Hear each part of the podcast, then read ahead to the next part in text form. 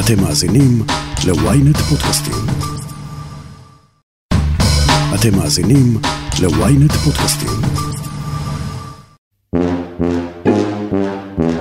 בימים הקרובים שתי מילים בעברית הולכות להשתלט על שידורי החדשות. זה לא בנימין נתניהו, לא בן גביר ואפילו לא מרב מיכאלי.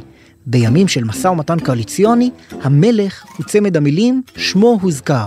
שמו של סמוטריץ' מוזכר בהקשר של תיק האוצר, שמה של גלית דיסטל בהקשר של תיק התקשורת, ואמיר אוחנה הוזכר ביחס לתיק החוץ. אבל רגע, מי הזכיר אותם? ובאוזני מי? לכמה מהדיווחים האלה אנחנו יכולים להאמין, וכמה מהם ספינים מוחלטים, או בפשטות, איך כדאי לצרוך חדשות בימים של הסכם קואליציוני.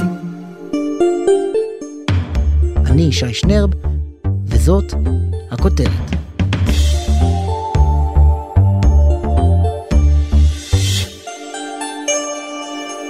ביומיים האחרונים בנימין נתניהו יושב בחדר עם מרפסת קטנה במלון ליאונרדו פלאזה בירושלים. אתמול והיום עולים אליו לרגל בזה אחר זה ראשי מפלגות הקואליציה שבדרך. הם מספרים לו מה הם דורשים, ובהתחלה הוא לא מגיב, רק שומע. וכך מתניעים את ההסכמים הקואליציוניים. מורן אזולאי, כתבתנו הפוליטית, כמה מההודעות והטלפונים שאת מקבלת היום מפוליטיקאים קשורות לנושאי מהות וכמה לחלוקת תיקים? זו שאלה אה, סופר אה, מעניינת, אה, אולי ישמח הציבור לדעת או שאולי לא. 90 אחוז קשור לתיקים ו-10 אחוז קשור למהות, בעיקר למערכת המשפט אגב, לא לנושאים אחרים, זה מערכת המשפט מול התיקים. סמוטריץ' מגיע עם איזושהי ככה ידיעה שעכשיו יותר מתמיד יש שעת כושר אמיתית לעשות את זה, גם מבחינת הבשלות של הציבור וגם מבחינת ההרכב הקואליציוני, אלה שני פרמטרים שלא היו עד היום, לא זה ולא זה. היום הציבור הימני בהמוניו, ראינו את זה גם בפריימריז וגם בבחירות, בא להצביע על טיקט מאוד מאוד ספציפי. וזה הדבר הראשון, ירצו לשמוע מנתניהו עד כמה רחוק הוא מוכן ללכת ברפורמה הזאת. אנחנו מדברים על דברים שהם במרכז השיח עד היום, כמו פסקת ההתגברות ודברים כאלה, אבל לא רק. לסמוטריץ' יש עוד הרבה מאוד uh, שאיפות שקשורות למינוי שופטים ועוד ועוד, uh, וזה יעלה על סדר היום. לאורך שנים אפשר תמיד היה להאשים מישהו למה הדברים לא קורים. בדרך כלל, אתה יודע, קואליציה זה עסק מורכב, ובדרך כלל אתה צריך להתחשב אחד בשני. במקרה הזה, 64 מנדטים מאוד חד גוניים שמבקשים דבר אחד, את מי תאשים שאתה לא הולך לשינויים האלה שהציבור שלך רצה? את ציפי לבני שלא נמצאת, את אהוד ברק שלא פה, את משה כחלון שהוא לא חלק מהעסק הזה, את בני גנץ שהיה מגן מערכת המשפט, את מי תאשים? את סמוטריץ' ובן גביר שהם יותר ימין מביבי בעניינים האלה? ולכן נתניהו בבעיה, הוא מאוגף אה, מימין אה, מלא מלא, אגב גם בש"ס וגם ביהדות התורה רוצים פסקת התגברות, ולכן יש כאן אתגר מאוד גדול לנתניהו, צריך להגיד, הוא נמצא במצב רגיש מאוד בגלל המשפט שלו. זאת אומרת, הוא משייט כאן בשדה מוקשים אמיתי. הציבור הרחב קורא לתקופה הזאת ההסכמים הקואליציוניים, אבל בשבילכם הכתבים הפוליטיים, התקופה הזאת של ההסכמים הקואליציוניים היא סיוט, נכון? קודם כל כן, כמות הספינים היא באמת, אתה יודע, אינסופית. יש הרבה מאוד אינטרסים שנכנסים לתוך האירוע הזה, והתדרוכים הם בהתאם. בסיפור הזה אני חייבת להגיד שזה נראה טיפה פחות קיצוני, משום שרוב המפה כבר די מסודרת, אה, זאת אומרת, הקואליציה הזו היא קואליציה קטנה יחסית, אין ניגודי אינטרסים יותר מדי גדולים, יש הרבה אנשים גם שדרישותיהם יחסית צנועות, אה, ואתה די יודע לאן הם הולכים, מה שקורה ביהדות התורה, עם ועדת הכספים למשל, או אה, בליכוד משרדים שכבר היו וכנראה חלק מהאנשים יחזרו אליהם, המצב הוא הרבה יותר uh, עדין ממה שהיה נניח בממשלה קודמת, כשנכנסו הרבה שחקנים חדשים, רבים מהם ללא ניסיון uh, מיניסטריאלי, מבינים שהם על זמן שאול וצריכים לקחת כמה שיותר uh, תיקים שיועילו uh, להם ויעזרו להם למצב את עצמם תקשורתית בזמן קצר. כאן זו לא התמונה, המצב הוא אחר, זה לא אומר שאין מאבקים מאחורי הקלעים, זה לא אומר שאין ספינים, זה לא אומר שאין תדרוכים מטעם ודברים מהסוג הזה, אבל אני מרגישה שזה בעצימות טיפה יותר נמוכה. רגע, אני חייב להבין את זה. יש פוליטיקאי, נקרא לו אה, ליכוד ליכודי, בכיר בליכוד, מתקשר למורן אזולאי, ואומר לה, שומעת, אני מועמד לתיק החוץ, למשל. ו... מי שהעמיד אותו לתיק הזה הוא הוא עצמו בטלפון אלייך. בדיוק. זה יכול להיות האופציה שאתה אמרת, או שזה יכול להיות שאני אקבל איתות מהליכוד לאן הוא מועמד, אני אכתוב את השם שלו סביב התיק שאליו הוא מועמד, והוא יתקשר ויגיד לי, מה פתאום הטעו אותך, זה תיק אה, קטן מדי, זה תיק בינוני מדי, אני מכוון גבוה, זה או שיושב ראש הכנסת או כלום, או תיק המשפטים או כלום, או אה, דברים אה, אחרים, אתה יודע, נתתי שני דברים שהם מזוהים עם מישהו ספציפי, אבל זה, אבל זה לא בהכרח זה. הרבה פעמים אתה מחבר אדם ספציפי לתפקיד, והאדם הזה אומר לך, לא, אני לא, זה קטן.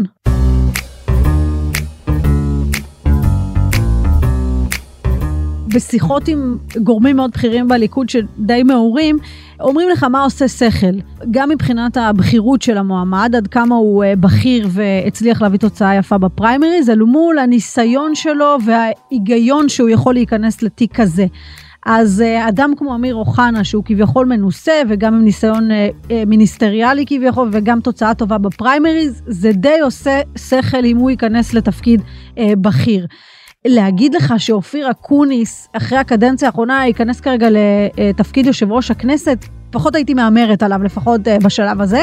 אה, יריב לוין למשרד המשפטים, לפי אותה נוסחה שאמרתי, דבר שכן יכול לעבוד. אז אני, אם אני מחברת את הנוסחה, אז איתות אחד מהליכוד, פלוס מי הבן אדם והאם זה עושה שכל, זאת הנוסחה שמתגבשת, ככה בעצם מרכיבים את המשא ומתן הקואליציוני, ובתוך כל מה שאמרנו יש הרבה דברים שלא עושים שכל, אבל אתה יודע, יוצאים לאוויר העולם. מטעם המועמדים או מטעם דובריהם או מטעם עוזריהם, וזה חלק מהמשחק.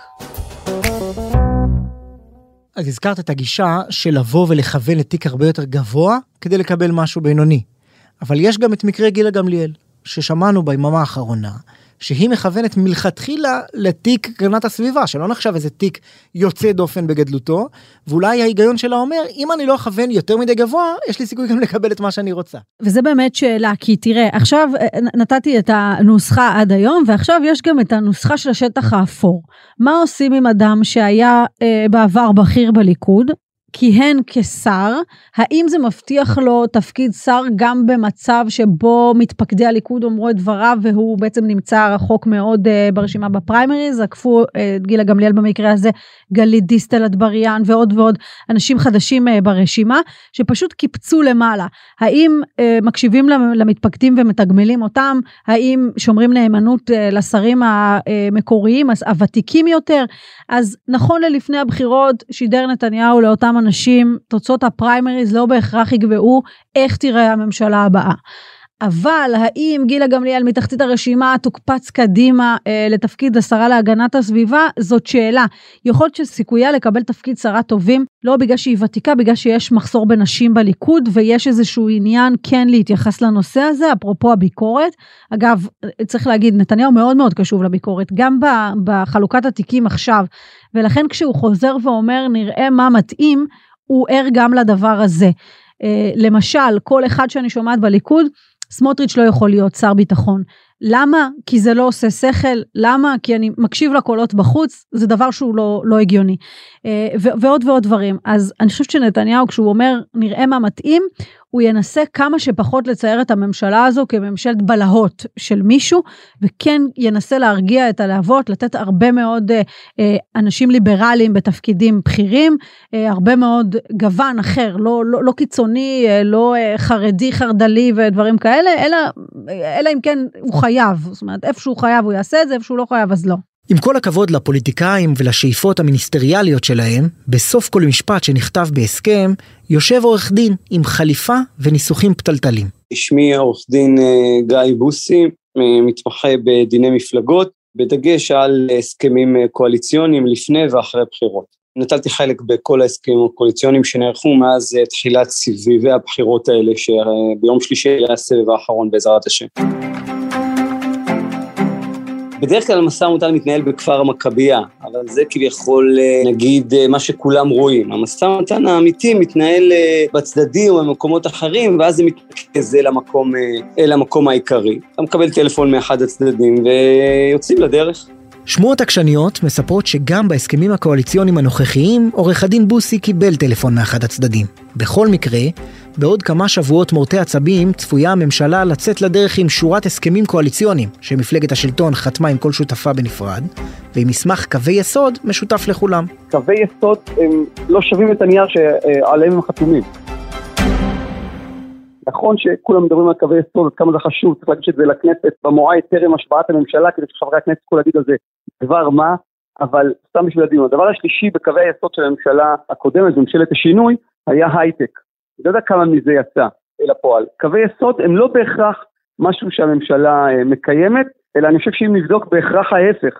קווי יסוד זה לא משהו שמתקיים, העבודה עצמה מתקיימת במשרדים ובגבולות הגזרה של ה... אה, של המשרדים. אז בוא תסביר לי באמת איך זה עובד. הרי אה, למי שזוכר, הממשלה של 2015, נפתלי בנט חותם בהסכם הקואליציוני עם בנימין נתניהו שהם יעבירו חוק יסוד החקיקה פסקת ההתגברות, נושא שהוא גם עכשיו בכותרות.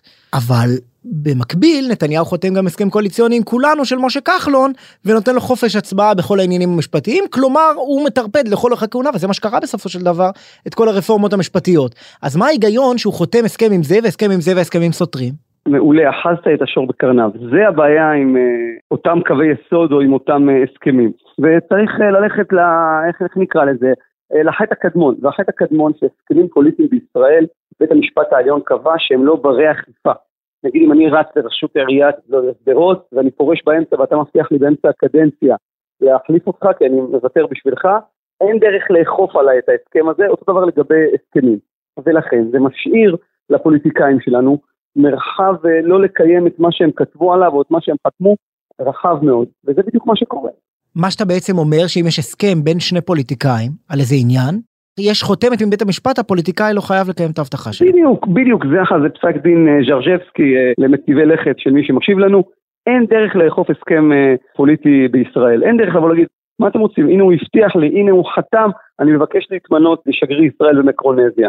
אין דבר כזה, זה, זה לא בר אכיפה, אפשר לעשות הרבה נונו אה, ציבורי ושיימינג או דברים כאלה, אבל לא ניתן אה, לאכוף אותו. ולכן אפשר לחתום ביד אחת על הסכם שאומר א' לצד השני, ובאותה עת לתת סכום וטו לצד ג'.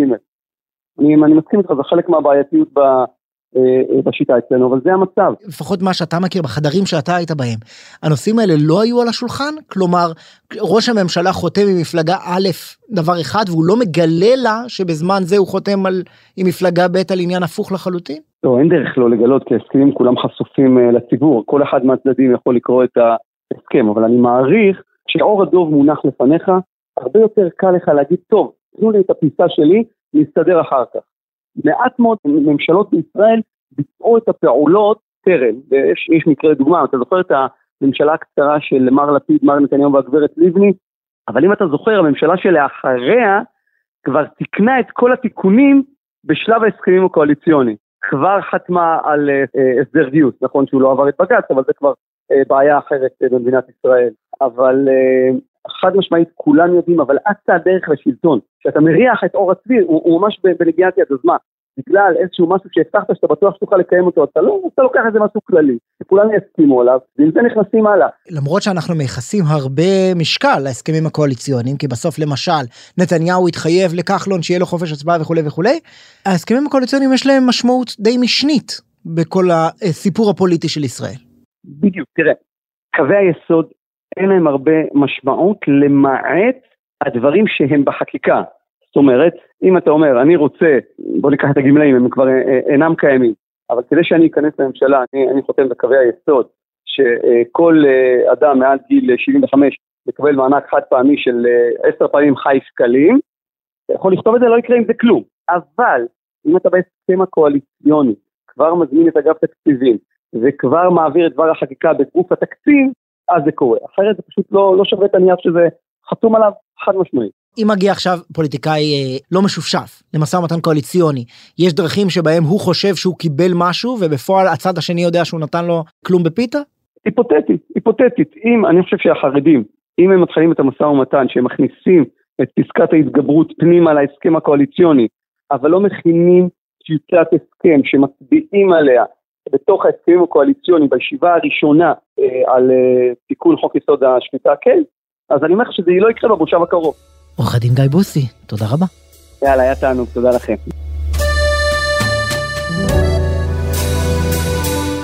אז בנימין נתניהו מבשל דייסה במלון לאונרדו. נתן לסמוטריץ', נתן לדרעי, נתן לבן גביר, נתן לגולדקנופ, ורק לבחירי הליכוד לא נשאר. אז מה עשו? הודעה קצרה, ומיד נמשיך עם הכותרת. Ynet רדיו, הרדיו הדיגיטלי הראשון בישראל, מחכה לכם בכל מקום ובכל זמן שתבחרו, עם נבחרת המגישים שלנו ומיטב התוכניות. ynet רדיו, להאזנה באפליקציה ובאתר ynet. אז איך נראית החתימה על ההסכמים הקואליציוניים מהצד של מפלגת השלטון, הצד המחלק? בשנת 1992, בכיר מפלגת העבודה דאז, חיים רמון, ניהל עבור יצחק רבין את המשא ומתן הקואליציוני. זה היה אירוע מורכב, להושיב בממשלה אחת גם את שולמית אלוני וגם את אריה דרעי. בש"ס היו צריכים לבוא לחתום ב-12 בצהריים. וב-12 בצהריים אריה דרעי נעלם. וכידוע, אנחנו חברים, היינו ועדיין, ואין טלפונים, הוא לא עונה.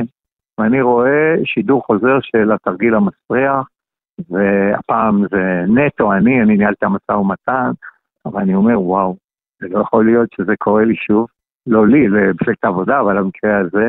ועד שעה שש בערב היו שעות מסויטות, אולי מהמסויטות ביותר בחיי הפוליטיים, ואז הוא בשש בערב הוא מתקשר. אמר לו, אריה, איפה היית? אני אספר לך, אני אספר לך.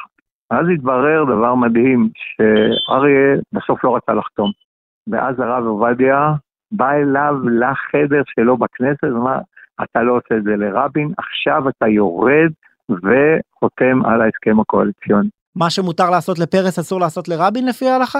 אני לא יודע אם זה לפי ההלכה, אבל לפי מרן. זה השעות הכי קשות שהיו לי במשאים ומתנים קואליציוניים, וכשהוא סיפר לי את זה, זה מראה שהכל נזיל במשא ומתן קואליציוני, אבל לא חושב שזה יהיה הפעם. מה יהיה הפעם?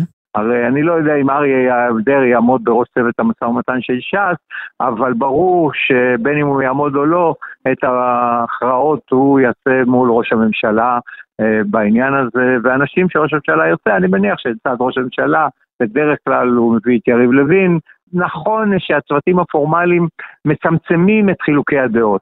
ברור מה יהיה, מה יהיה המדד לשר, אני מניח שנתניהו, אה, בגלל כל הלחצים, הוא יעשה ממשלה בסדר גודל של הממשלה היוצאת, ממשלה גדולה, של משהו כמו שניים, שניים וחצי ח"כים לשר, אה, דומה לממשלה היוצאת, שהייתה גם היא ממשלה אה, מאוד רחבה וגדולה למרות ההבטחות. כלומר ממשלה כבדה, גדולה, חוק נורבגי, בגלל האילוצים הקואליציוניים שצריך לתת לכולם מתנות. בגלל האילוצים הקואליציוניים, שכולם יהיו מרוצים, למרות שיש לו ממשלה יחסית יציבה, 64, עדיין אה, הוא ירצה לרצות מה שיותר אנשים, גם אה, בחוק הנורבגי הוא ירצה. ממשלת השינוי סדרה לו מתנות, הרבה מתנות, אי אפשר יהיה לבקר אותו על ממשלה גדולה, הוא, הם הגדילו את החוק הנורבגי, אז גם בזה אפשר, הוא לא ישנה שום דבר מהדברים האלה, והוא פשוט יחקה את הממשלה הקודמת. אני מניח שראש הממשלה החלופי יבוטל, לא יהיה ראש ממשלה חלופי בעניין הזה, אולי יחזור מה שצריך לחזור, אה, ממלא מקום ראש הממשלה, אולי זה תפקיד שיחזור בקואליציה הנוכחית. יצא לך בעבר לשבת גם בצד המחלק וגם בצד המבקש? מה יותר קשה? בצד המחלק, זה יותר, זה יותר נעים, אבל יותר קשה.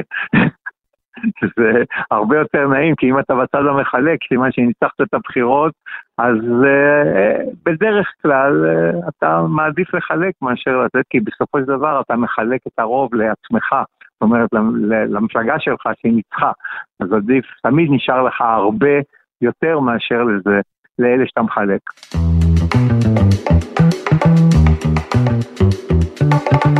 אבל בשנים האחרונות משהו קורה עם בכירי מפלגת השלטון. פעם אחר פעם הליכוד הרכיב את הממשלה, אבל נתניהו נתן את התיקים הנחשבים, אוצר, ביטחון, חוץ, לשותפות, ולא לבכירי מפלגתו. כך שבנוסף למבול השמות מהליכוד שאנחנו שומעים שהוזכר שמם לתפקיד כזה או אחר, גם הניסיון להתמודד מול התיאבון הגובר של המפלגות הקטנות מוליד לא מעט ספינים. אני אקח מקרה קיצון, נניח שבן גביר וסמוטריץ' יבואו יחד, אנחנו רוצים תיק הביטחון ותיק הבט"פ. אומרים לא, אנחנו לא מצטרפים לממשלה. אז אפשר להגיד, להוציא הודעות לתקשורת שמתנהלים מגעים עם גנץ. כלומר, אה, להלחיץ את הצד השני אפילו אם זה לאו דווקא הדבר שקורה בפועל. אה, קורה בפועל, ודאי. שאלה, מה אתה רוצה? כממשלה אתה שואף לממשלה מה שיותר רחבה. פה אין את העניין הזה כמעט, כי כולם מבינים שיש 64, אף אחד לא יותר ולא פחות. ולכן היכולת אה, להלחיץ, גם אין אופציות כל כך לאחרים. אני נתתי מקרה מאוד תיאורטיקה, כי אני מניח סמוטריץ' בן גביר הם לא, הם לא יגידו, לא תקום ממשלה אם לא נקבל את זה. אבל למשל היכולת של אנשים בתוך הליכוד להלחיץ לא קיימת. אם היה 61, לא בטוח שלא היו מלחיצים את נתניהו. ב-64 אין, אי אפשר, אה, הדבר היחיד שאפשר לאיים, ואם לא אקבל, אז מה תעשה? תישאר רעב. חיים רמון, שר המשפטים לשעבר, תודה רבה. תודה רבה לך, כל טוב. ב-24 שעות האחרונות כבר הספיק חבר הכנסת דודי אמסלם לעבור בדיוק את התהליך של הרשלה. הוא השתתף בחתונה, וצוטט משם כמי שהכריז כלפי נתניהו, אני רק שר המשפטים, אם לא, אני הולך על הראש שלו ארבע שנים. אבל יממה חלפה ובינתיים אמסלם חזר בו. הוא אפילו הודיע שהוא יותר מישמח אם דווקא יריב לוין יתמנה לשר המשפטים הבא. בקיצור, הוא יעשה מה שאבא שלו עשה. מורן אזולאי, בחזרה אלייך. עד כמה נתניהו שומר הפעם תיקים לבכירי הליכוד?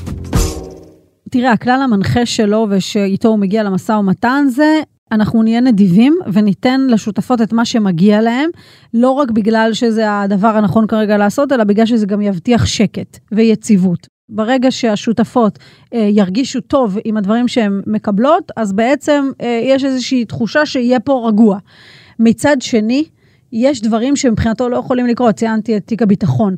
אבל זה לא רק, יש עוד כל מיני דברים, לדעתי תיק המשפטים ודברים מהסוג הזה, למשל לתיק החינוך בעיני רוחו, הוא רואה שזה כן נכון לתת לציונות הדתית, כי זה מעביר איזשהו מסר חיובי. אבל הם כבר הגיבו על זה ואמרו זה משפיל ומבזה, אנחנו לא תכננו להיות uh, רק שרי חינוך. בדיוק. אז יש את ההיגיון שלו, את מה שהוא רואה, ויש את ה... אה, אתה יודע, את העניינים האחרים, את השיקולים האחרים ש, של אנשים אחרים. הדבר הזה מתכנס תמיד לאיזושהי התנגשות, ואת ההתנגשות הזאת צריך לפרק. להתיר את הקשרים ופשוט לפורר את זה.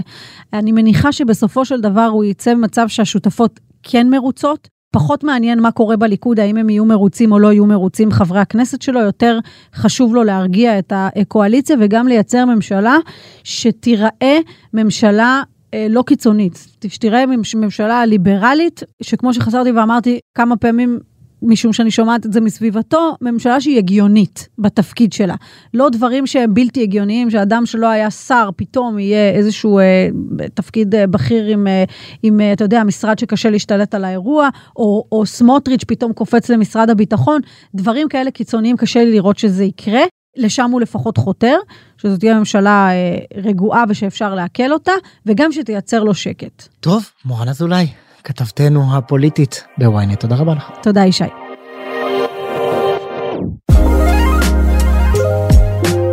אז עד שנתניהו יצליח להתיר את הפלונטר ולהקים קואליציה שתייצר לו שקט, אנחנו צפויים להתמודד עם שבועות ארוכים ומתישים של רעש במערכת.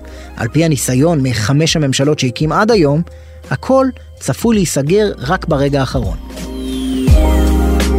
עד כאן הכותרת להפעם. אתם מוזמנים לעקוב אחרינו בוויינט רדיו, באפליקציה בנייד וגם ברכב, או איפה שאתם שומעים את הפודקאסטים שלכם. אם זה קורה באפל או בספוטיפיי, אתם מוזמנים גם לדרג אותנו, ולהאזין לפרק נוסף שלנו על מפלגה שפחות הצליח לה בבחירות האחרונות. חפשו את הפרק שובה של זהבה. עורך הפודקאסטים אורון טוביה, בצוות שרון קידון, אלי שמעוני וגיא סלם, אני שי שנרב, ניפגש בפעם הבאה.